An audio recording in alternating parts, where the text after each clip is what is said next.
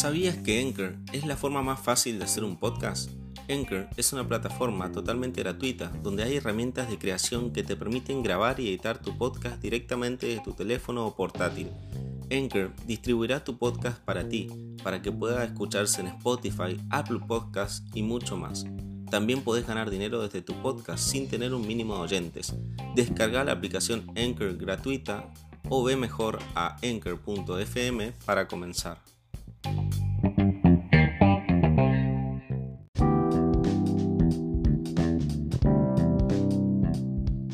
Hey, ¿qué tal comunidad de filosofía portátil? Bienvenidos a Mundo Filosofía Portátil. Hoy estaremos resumiendo el libro 1984 de George Orwell. No olvides suscribirte a mi canal, darle like y activar la campanita si te ha gustado.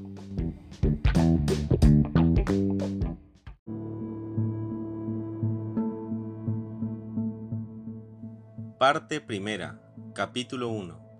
La historia se desarrolla en Londres, una de las provincias de Oceanía, la cual se encuentra bajo un régimen totalitario y donde todo está bajo la estricta vigilancia del partido.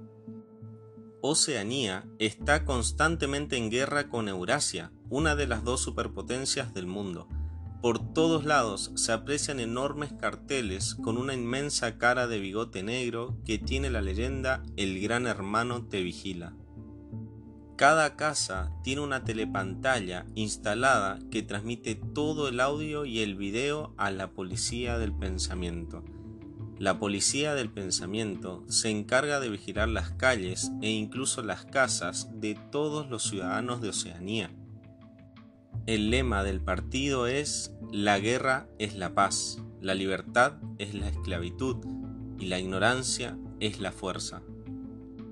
Existen cuatro ministerios. El Ministerio de la Verdad, que se ocupa de las noticias. El Ministerio de la Paz, que se ocupa de la guerra. El Ministerio del Amor, que mantiene la ley y el orden. Y el Ministerio de la Abundancia, responsable de los asuntos económicos. Sus nombres en neolengua, el idioma oficial de Oceanía, son Miniver, Minipax, Minimor y Minindantia. De estos, Ministerios del Amor o Minimor en neolengua es el ministerio más aterrador. Winston Smith, de 39 años, trabaja en el Departamento de Registros del Ministerio de la Verdad y llega temprano a casa. Se sienta en su escritorio, el cual está fuera del alcance de la telepantalla, que es un aparato de espionaje del partido, y saca un libro en blanco un portalápices y una botella de tinta. En realidad, no se permite guardar estas cosas y si te atrapan haciéndolo, podría ser castigado con la muerte, o por lo menos a ser forzado a un campo de trabajo durante mucho tiempo. Winston quiere anotar sus pensamientos sobre todo lo que sucede a su alrededor. Escribe la fecha 4 de abril de 1984, aunque no esté seguro de que esa sea la fecha correcta. Escribe que fue a ver una película la noche anterior, que era una película de guerra. Mostraba esta un barco lleno de refugiados bombardeados por helicópteros. Incluso había un barco lleno de niños y una mujer, el cual fue destruido. La audiencia se reía de estas escenas. Hasta hubo una mujer que protestaba en contra de esa actitud, pero a ella nadie la tomaba en serio. Winston intenta recordar el incidente que le hizo empezar a escribir en el diario ese día. Sucedió en el trabajo durante los dos minutos de odio, donde se muestra en la telepantalla el rostro de Emanuel Goldstein, el enemigo del pueblo, hablando en contra de las doctrinas del partido y donde el pueblo le lanza todo tipo de gritos e insultos. Winston mira a O'Brien, un miembro del partido interior, que ocupa un puesto importante, y cuando sus ojos se encuentran brevemente, Winston ve en él una comprensión extraña en sus ojos de que él estaba con Winston y personas como él que odiaban el partido, al gran hermano y al régimen totalitario en general. Se dice que Emanuel Goldstein fue un profanador del partido y ha intentado cometer varios crímenes contra su gobierno. Se dice que fue capturado, pero de alguna manera pudo escapar, y que pasa en la clandestinidad conspirando contra el partido. También ha creado su propio ejército llamado la Hermandad. A lo largo de los años, varios de sus partidarios han sido capturados y encarcelados por la policía del pensamiento. También se rumorea que ha escrito un libro contra el partido y que incluso lo hizo circular. Winston sale de su ensueño y se concentra en la página. Enseguida descubre que sin saberlo ha escrito repetidamente en la página abajo el gran hermano y se queda horrorizado porque esto se considera un crimen del pensamiento o crimental en neolengua y si lo detecta la policía del pensamiento podría ser arrestado. Alguien llama a la puerta de su casa y está seguro de que es la policía del pensamiento que lo ha venido a detener. Capítulo 2 Winston se siente aliviado al ver que era su vecina, la señora Parsons, la que tocaba la puerta. Ella quería su ayuda para arreglar el fregadero de la cocina, ya que su esposo, el colega de Winston, no estaba en la casa. Winston se da cuenta enseguida de que sus hijos, un niño de nueve años y una niña de siete, tenían lavado el cerebro por el partido y el gran hermano, Incluso ha habido informes de niños pequeños que denunciaron a sus padres a la policía del pensamiento y estos terminaron arrestados. Winston regresa a su apartamento y sigue escribiendo en su diario. Vuelve a pensar en O'Brien, su razón para escribir, y se pregunta a quién le estaba escribiendo. Finalmente piensa que no importa si lo leen o no, que lo importante es que él permanezca acuerdo. Entonces, Escribe al pasado o al futuro, donde la gente es libre y no está sola. Capítulo 3 Winston sueña con su padre, su madre y su hermanita que ahora están muertos.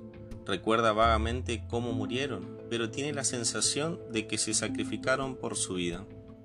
Lo despierta un silbido de la telepantalla a las 7 y cuarto, y el ejercicio físico obligatorio comienza exactamente tres minutos después con una instructora en la telepantalla. Winston hace el entrenamiento con una expresión que se considera apropiada a pesar de un ataque de tos y una úlcera horrible que tiene en su tobillo. Winston hace memoria mientras hace el ejercicio y piensa en cómo la verdad y los hechos han sido alterados por el partido y no hay pruebas ni documentos relacionados con ello.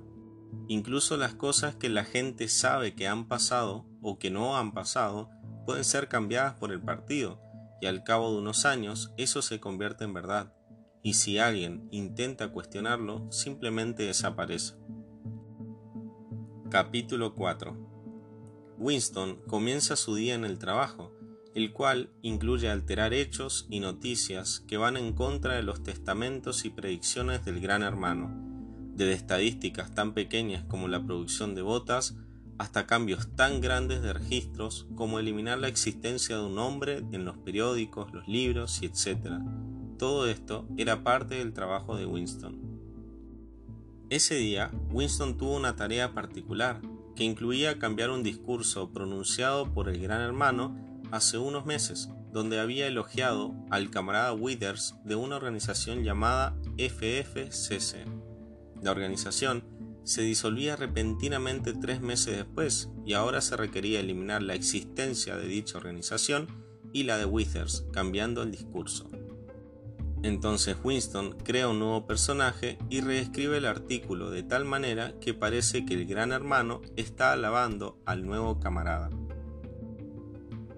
Capítulo 5 Winston se encuentra con su amigo Syme, un filósofo que trabaja en el departamento de investigación, en el comedor durante el almuerzo. Syme y su equipo están trabajando en la undécima edición del diccionario de la neolengua y están reduciendo aún más el vocabulario. Esto se hace para que haya menos palabras que las personas puedan pensar y expresar. Sain predice que para el 2050 solo habrá un puñado de palabras que las personas usarán para hablar entre ellas y que la antigua lengua, el idioma en el que hablan y que la gente hablaba en épocas anteriores, se volvería obsoleta. A ellos se le une el camarada Parsons, quien se jacta de que sus hijos ya están siguiendo estrictamente las enseñanzas del partido y del gran hermano y han comenzado a informar y a espiar a personas que parecen incluso un poco sospechosas para el gran hermano. Winston mira alrededor de la cantina y se da cuenta de cómo la gente se ha vuelto tan ignorante y acepta sin cuestionar todos los hechos y las noticias proporcionados por el partido. A pesar de que sus casas se están derrumbando, los tubos están abarrotados y hay escasez de productos básicos, el partido hace creer a la gente que está feliz y satisfecha. Winston se da cuenta de que una mujer joven y atractiva, sentada en la mesa de al lado, lo mira con el rabillo del ojo. Él también recuerda que ella estaba sentada detrás de él durante los dos minutos de odio, y entra en pánico pensando que podría ser parte de la policía del pensamiento que lo está siguiendo, pero después lo descarta como una coincidencia. Capítulo 6 El partido prohíbe a las personas tener relaciones sexuales.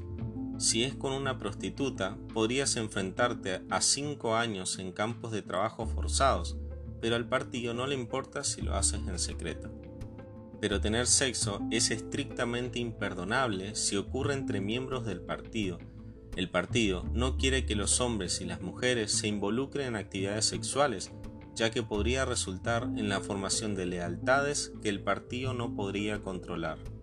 Para hacer que las personas se abstengan de participar en actividades sexuales, el partido intenta matar su instinto sexual desde la infancia, a través de canciones, lemas, desfiles y la Liga Juvenil Antisex, que aboga por el celibato para ambos sexos.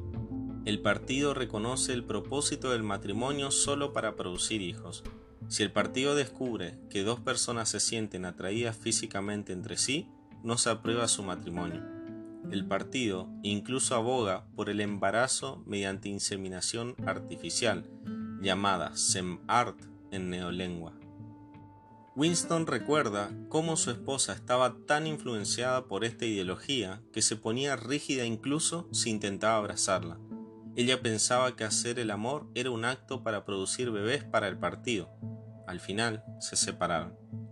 Winston escribe en su diario sobre un encuentro sexual que tuvo con una prostituta hace tres años. Tiempo después, se enteró de que la prostituta era una anciana de al menos 50 años, por lo cual se sintió culpable. Asume que escribir sobre eso lo haría sentir mejor, pero no fue así. Tenía una necesidad insoportable de descargar su frustración, pero no pudo. Capítulo 7 Winston escribe en su diario que cree que solo los proles, la gente común, que conforman la mayoría de la población, pueden traer la caída del partido y del gran hermano, pero para hacerlo deben ser conscientes de su fuerza y de lo que realmente sucede a su alrededor.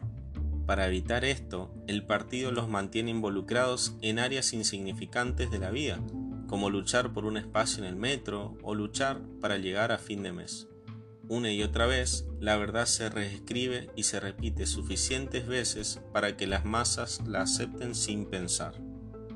El partido está tan seguro de que los proles son inofensivos que no hay telepantallas en algunos lugares donde viven y hay poca intromisión de las fuerzas civiles. Winston recuerda que una vez tuvo un documento en sus manos, que era una prueba innegable de la falsificación de datos y de cómo se sintió poderoso mientras lo tenía en su mano.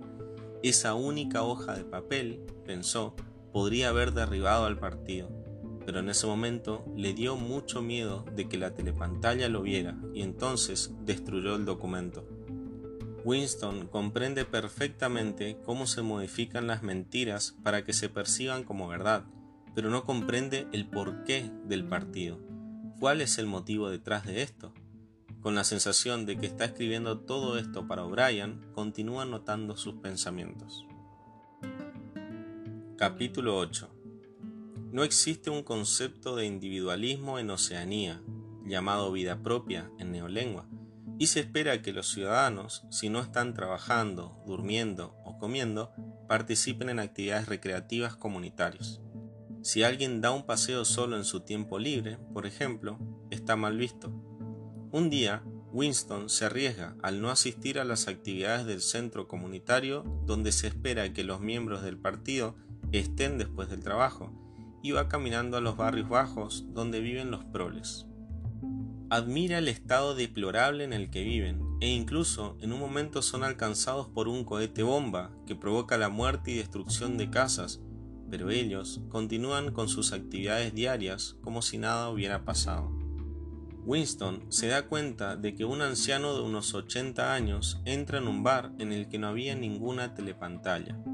Decide interrogar al hombre sobre cómo eran las cosas antes de la revolución y antes de que el partido y el gran hermano se hicieran de todo, cómo había sido el anciano en su juventud antes de la revolución. Winston se decepciona cuando el anciano no revela nada útil. Vuelve a la calle y entra en la tienda donde compró su diario el dueño de la tienda, el señor Charrington, le da la bienvenida y le muestra la tienda. Winston compra un hermoso coral cubierto de vidrio. Mira otros objetos que la atraen porque pertenecían a una edad diferente. Cuando vuelve a salir a las calles, se horroriza al ver a la misma mujer que vio durante los dos minutos de odio y en la cantina. Ella se apresura a irse tan pronto como lo ve y Winston ahora está seguro de que lo está siguiendo y de que es un miembro de la policía del pensamiento. Llega a su apartamento y piensa en lo que le pasaría si lo arrestaran. Parte 2, capítulo 1. Cuatro días después, Winston se pone rígido al encontrar a la extraña mujer caminando hacia él en el pasillo cuando sale de su asiento para ir al baño. Ella tiene su mano vendada y lastimada, y cuando están a unos metros de distancia, se tropieza y se cae. Winston la ayuda a levantarse e intercambian algunas palabras de formalidad, pero a Winston le parece que está un poco agitada. Winston se da cuenta de que ella ha deslizado muy cuidadosamente un trozo de papel en su mano sin que la telepantalla lo note.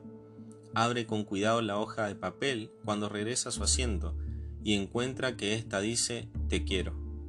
Intenta no mostrar sorpresa en su rostro y rápidamente destruye el papel. Durante los próximos días mantiene sus emociones bajo control mientras fantasea con ella e intenta encontrar una manera de hablarle. Se comunican con éxito entre ellos un día y deciden encontrarse en la Plaza de la Victoria cerca del monumento al Gran Hermano. Winston llega ahí y descubre que la mujer ya estaba en el lugar. En ese momento pasaron unos camiones llenos de prisioneros y la multitud se apresura a ver los camiones. Aprovechando el ruido de la multitud, la mujer le da instrucciones a Winston para que la encuentre el domingo en un lugar en particular. Se paran entre la multitud y se toman de la mano sin que la gente se dé cuenta. Capítulo 2 Winston y la mujer llegan a su destino por separado que era un pequeño y bello espacio entre arbustos, rodeado de árboles altos, que era suficiente para ocultarlos de miradas indiscretas. No hay telepantallas ni micrófonos ocultos. La mujer le dice a Winston que se llama Julia y que odia el partido. Ella le dice que igualmente hace todo lo que el partido espera de sus ciudadanos. Al ser preguntada por Winston por qué se sentía atraída por él, ella responde que vio algo en su expresión facial y reconoció que era una de esas personas que estaban en contra del partido. La forma en que Julia habla de todo le da a Winston la esperanza de que también otros miembros del partido podrían llegar a ser corrompidos y traer así su caída. Winston y Julia hacen el amor, y para Winston este es el primer golpe contra el partido. Capítulo 3 Después de su primer encuentro, Winston y Julia continuarán conociéndose en secreto. Durante una de sus reuniones, Julia le revela a Winston que el partido quiere que la gente se abstenga de tener relaciones sexuales, porque ellas consumen su energía y eso le aporta algo de felicidad. Entonces ya no te importa tanto cómo emocionarte con el gran hermano, o los planes del partido, o los dos minutos de odio y el partido quiere que la gente permanezca con energía todo el tiempo para así animar estas actividades. Julia se opone a la naturaleza pesimista de Winston, de que tarde o temprano se van a morir. Ella cree que pueden llevar una vida feliz, rompiendo las reglas de vez en cuando. Capítulo 4 Winston se comienza a sentir más fuerte y feliz por Julia, y esos sentimientos son más que lujuria, Empieza a imaginar que están casados y que viven, compran y hablan como una pareja casada. Se vuelven a encontrar en la pequeña habitación que hay encima de la tienda del señor Charrington que Winston alquila por la noche. Julia trae algunos productos como café y azúcar, a los cuales solo tienen acceso los miembros internos del partido. También trae pan y mermelada que están disponibles solo en el mercado negro. Comen y Julia se maquilla un poco para Winston y promete traer ropa de dama para usar frente a él. Hacen el amor y luego Julia hace café y se quedan en la cama hasta que llegue el momento de volver a sus hogares. Capítulo 5 El colega de Winston, Syme, desaparece sin dejar rastro. Su ausencia es cuestionada por algunas personas, pero ya no se lo menciona desde el día siguiente, como si simplemente hubiera dejado de existir. La preparación para la Semana del Odio está en pleno apogeo. La gente trabaja horas extras y se están pegando nuevos carteles por toda la ciudad. Se componen nuevas canciones y se hacen nuevos lemas. Las protestas y motines de los proles se han intensificado a medida que el número de cohetes bombas disparados por el enemigo mata a más personas cada día algunos proles revoltosos incluso saquean tiendas a medida que se difunden los rumores sobre espías que disparan cohetes a través de aparatos inalámbricos. Winston y Julia están otra vez en la habitación encima de la tienda del señor Charrington. Julia cree que no hay guerra y que la propia ciudad de Oceanía está lanzando cohetes sobre sus ciudadanos para mantenerlos asustados. Cuando Winston habla sobre el pasado y cómo se altera la verdad, Julia permanece desinteresada ella dice que no se preocupa por esto, ya que todo es mentira, y cree en vivir y disfrutar la vida tanto como se pueda. Winston comprende que el partido ha logrado que la gente sea incapaz de comprender sus objetivos. La gente aceptará y se tragará todo lo que diga el partido sin comprender lo que éste espera de ellos. Capítulo 6 O'Brien se encuentra con Winston en el pasillo de su oficina y con el pretexto de darle la décima edición del diccionario de la neolengua, le da a Winston su dirección y le pide que venga más tarde en la noche. Winston está convencido de que la conspiración que había imaginado realmente existe. Ha llegado el momento de actuar y pudo sentir que se acercaba así su propia muerte. Capítulo 7 Winston recuerda su infancia. Recuerda cuando se llevaron a su padre y a su madre, y sin mostrar ninguna emoción, seguía realizando las tareas diarias. Él era un niño mezquino. La poca comida que tenían, que iba a repartir entre su madre, él y su hermanita de pocos meses, se la exigía todo para sí. Un día recibieron su ración de chocolate y él le arrebató la pieza entera a su hermana y huyó de su casa mientras su madre le gritaba y abrazaba a su hermana. Cuando regresó a su casa, todos habían ido. Winston cree que el partido ha logrado persuadir a las masas para que crean que sus sentimientos no importan. Se han vuelto insensibles y funcionan como máquinas para cumplir los objetivos del partido. Solo los proles siguen siendo humanos al mantener vivos sus instintos primitivos. El partido entonces puede controlar sus acciones y la verdad, pero no puede controlar tus sentimientos y emociones. Winston comprende que más que mantenerse con vida, es importante seguir siendo humano y sentir que vale la pena tener humanidad, y que esa es la mayor derrota del partido.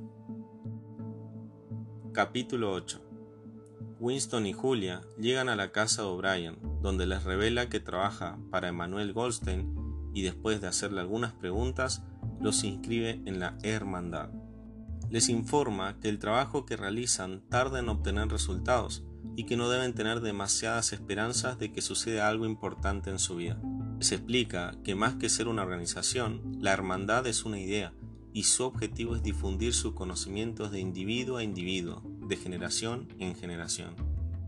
O'Brien le informa a Winston que se le proporcionará una copia del libro escrito por Emanuel Goldstein que contiene la verdadera naturaleza de su sociedad y de cómo destruirla.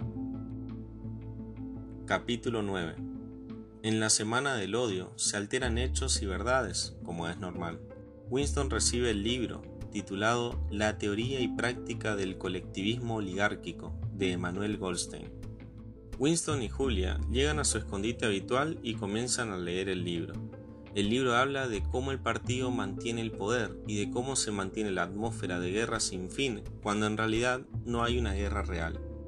Winston y Julia llegan a su escondite habitual y comienzan a leer el libro.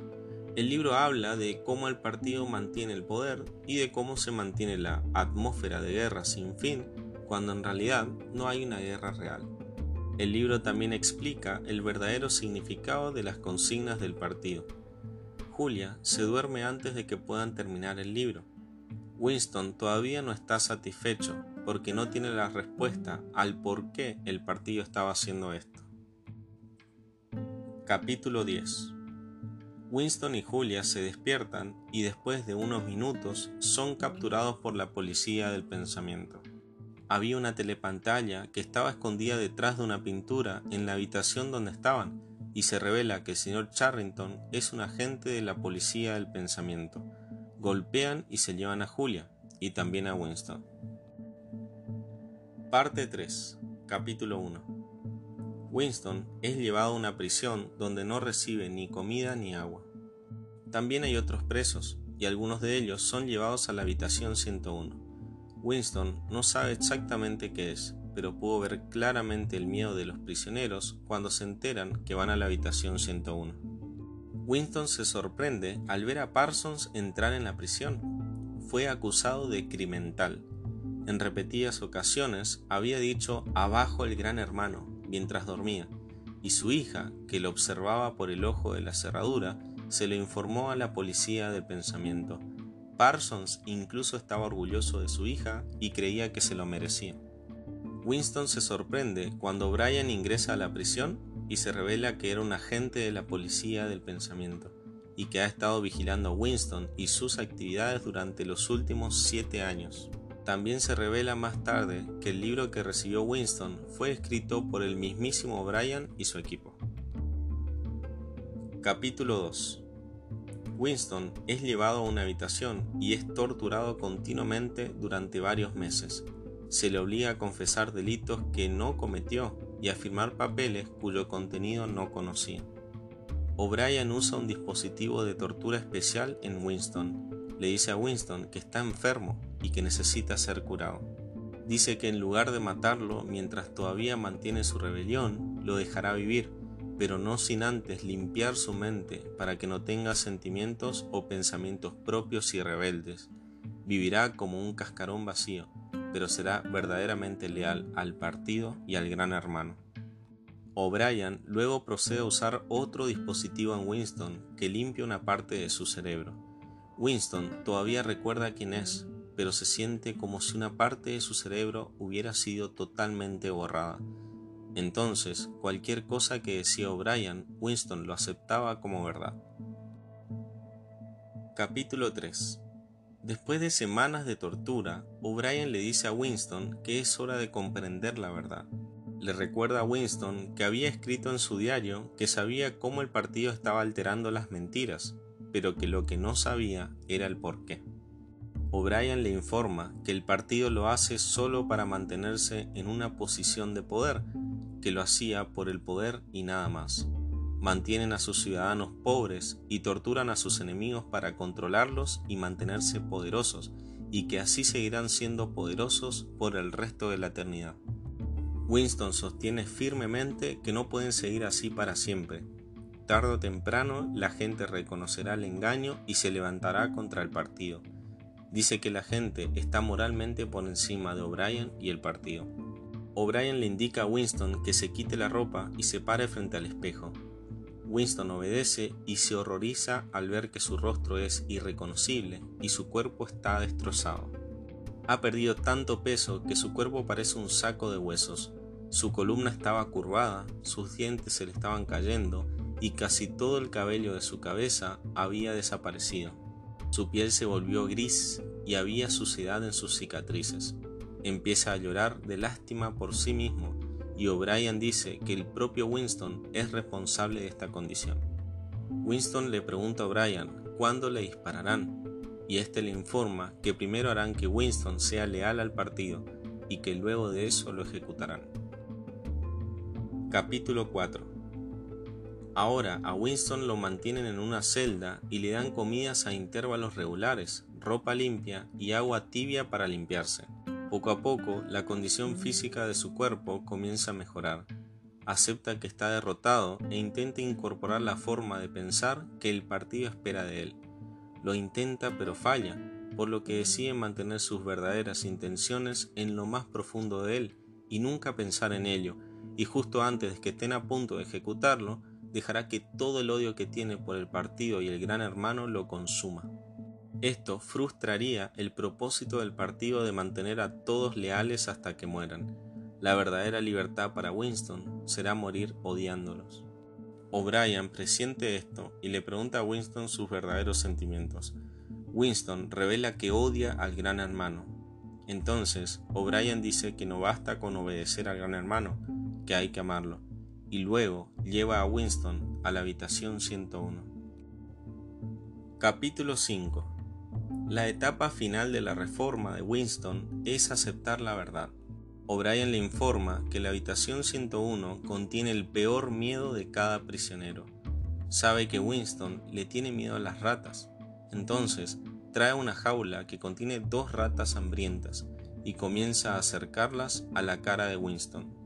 Winston entonces traiciona a Julia gritando, preso del pánico, que lo que sea que le quisieran hacer, deberían hacérselo a Julia y no a él. Capítulo 6 Winston es liberado y se le da un trabajo, un excelente sueldo y con frecuencia visita su bar favorito, donde se sienta la mayor parte del día y bebe grandes cantidades de ginebra mientras juega ajedrez. Un día se cruza con Julia, quien también fue torturada, y ambos confiesan haberse traicionado mutuamente y que ya no tienen sentimientos el uno por el otro. En un momento, la telepantalla anuncia que el ejército de Oceanía ha ganado una gran batalla contra el ejército euroasiático en África y todos en el bar, junto con Winston, celebran con gran alegría. Finalmente ocurrió. Winston, ahora completamente reformado, recorría un gran pasillo y detrás de él un guardia. El disparo tan soñado por fin le perforó la cabeza, pero eso no importaba, porque Winston amaba al gran hermano.